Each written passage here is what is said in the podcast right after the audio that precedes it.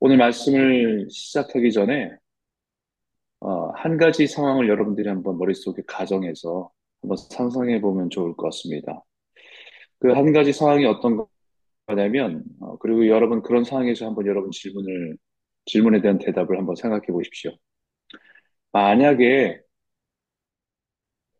세상 사람, 모든 사람들이 앞을 볼 수 없는 상태가 되었을 때에, 근데 나 혼자 볼 수 있는 상황이 되었습니다.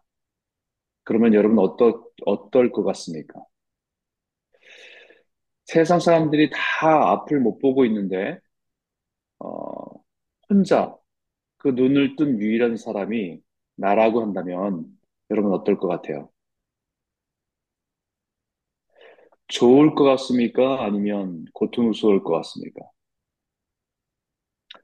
처음에 이런 가정의 상황을 생각하면 다른 사람보다 내가 나은 상태에 있다는 것이 다행히 나는 아, 아니다라고 하는 생각이 감사하기도 하고 또 다행이다라고 생각할 수도 있을 겁니다. 그러나 금방 그 상황이 결코 나 혼자 눈을 뜨고 있다는, 뜨고 볼 수 있다는 사실이 결코 즐겁기만 또 행복하기만 한 상황이 아니라 엄청난 부담과 책임으로 느껴질 것입니다. 사실 이것은 2002년도에 노벨 문학상을 받은 주제 사라 마구라고 하는 어, 분의 장편 소설 눈먼 자들의 도시라고 하는 장편 소설의 내용이기도 합니다.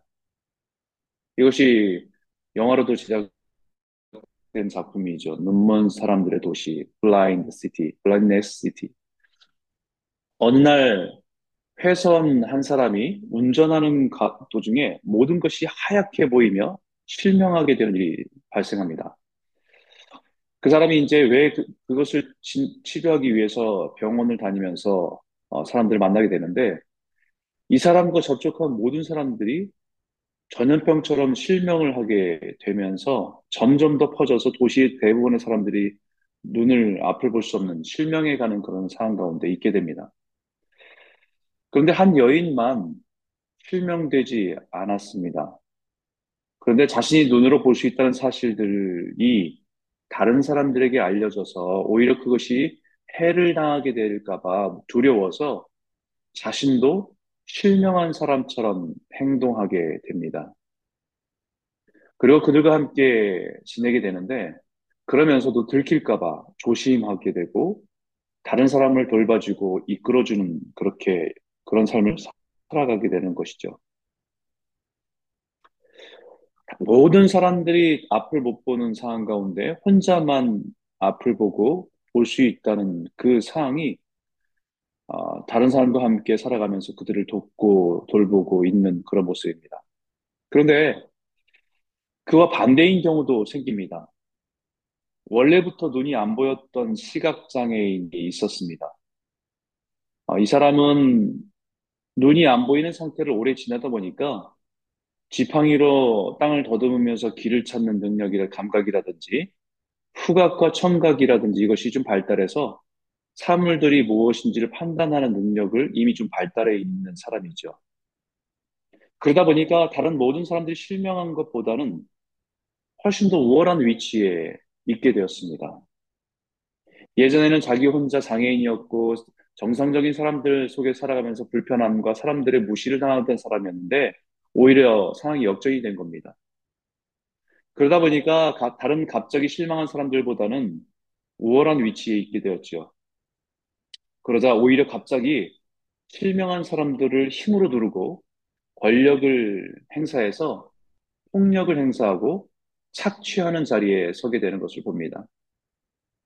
자기도 앞을 못 보는 형편이면서 다른 사람들보다 조금 나은 능력이 있다는 것으로 군림하고 모든 식량을 독차지하고 자신의 명령에 굴복해야만 자신이 가지고 있는 식량을 조금 나눠주면서 사람들을 통제하고 사람들을 어, 억압하는 모습들로 나타나고 있습니다.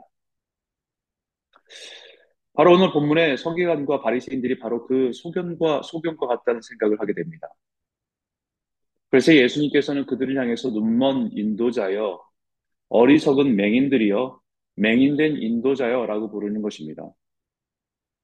자신들도 영적인 것을 보지 못하는 영적인 소경이면서 조금 율법을 통해서 조금 영적인 것을 깨닫고 안다는 사실이 대단한 존재가 된 것처럼 사람들 위에 군림하는 것입니다. 자신들 스스로 자신들에게 영적인 권위가 있는 존재인 것처럼 속이는 것이죠.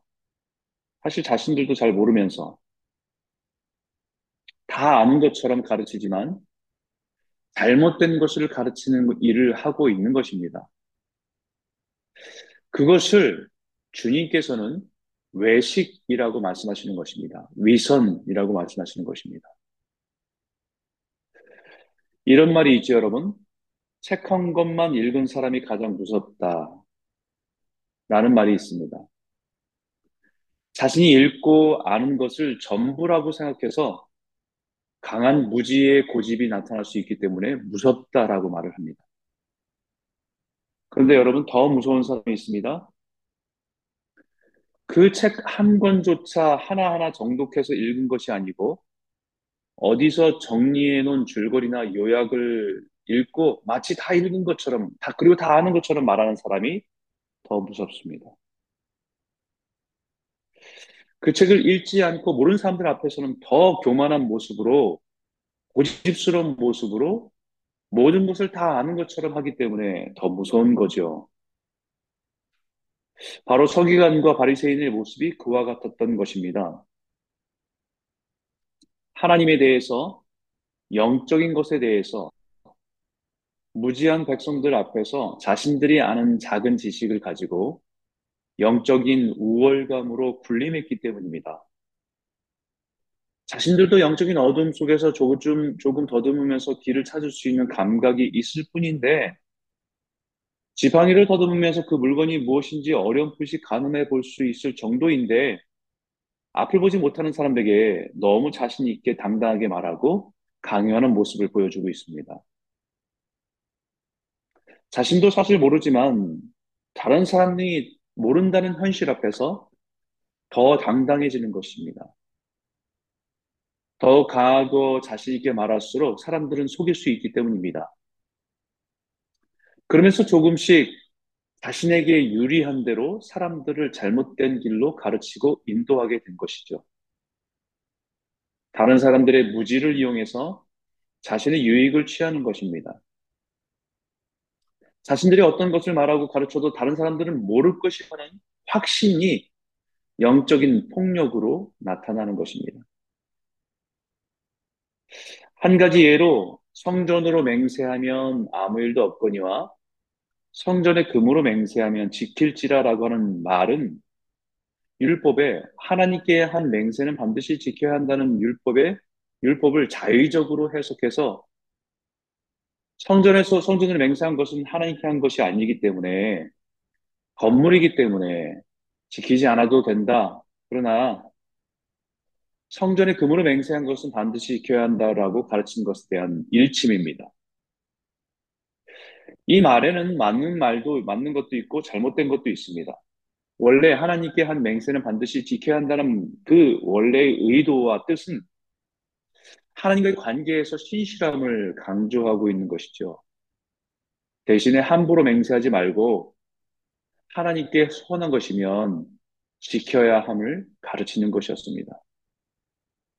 근데 성전을 두고 맹세한 무분별한 맹세를 금하는 것이지만 성전의 금으로 맹세한 것을 지키라는 것은 돈에 대한 욕망이 담긴 왜곡된 가르침입니다. 이런 가르침이 가능한 이유가 사람들이 모른다고 생각하기 때문입니다. 사람들의 무지를 악으로 이용한 것입니다. 모든 이단과 사이, 사이비의 가르침에는 이런 원리가 작용합니다. 하나님에 대해서 잘 모르는 사람들, 영적인 것에 잘 모르는 사람들, 단지 자신들이 모르는 것에 대한 두려움을 가진 사람들을 이용하는 것이죠.